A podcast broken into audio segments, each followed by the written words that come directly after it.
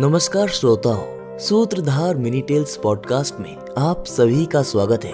मैं हूँ आपका दोस्त निष्कर्ष वाजपेयी और आज हम आपके लिए लेकर आए हमारे पॉडकास्ट का बारवा एपिसोड जहाँ पर आप सुनेंगे कि आखिर अर्जुन को उनका शक्तिशाली गांडीव धनुष कैसे मिला था। चलिए सुनते हैं पूरी कहानी आज की मिनी टेल में। जब श्री कृष्ण और अर्जुन इंद्रप्रस्थ का महल बनाने के लिए उचित स्थान ढूंढ रहे थे तब अग्निदेव उनके पास आए। राजा स्वेतकी के बारह साल लंबे महायज्ञ में लगातार घी खाने से उनको बदहजमी हो गई थी। इस बदहजमी को ठीक करने के लिए ब्रह्मदेव ने अग्निदेव को खांडव वन और उसमें रहने वाले सभी जीवों को खाने के लिए कहा।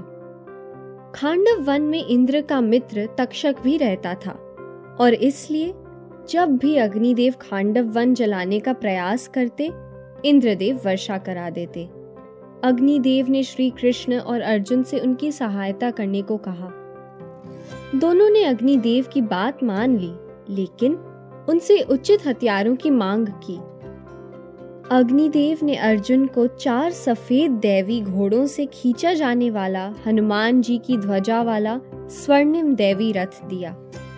इसके साथ उन्होंने वरुण देव से देवी धनुष गांडीव और दो अक्षय तरकश दिए।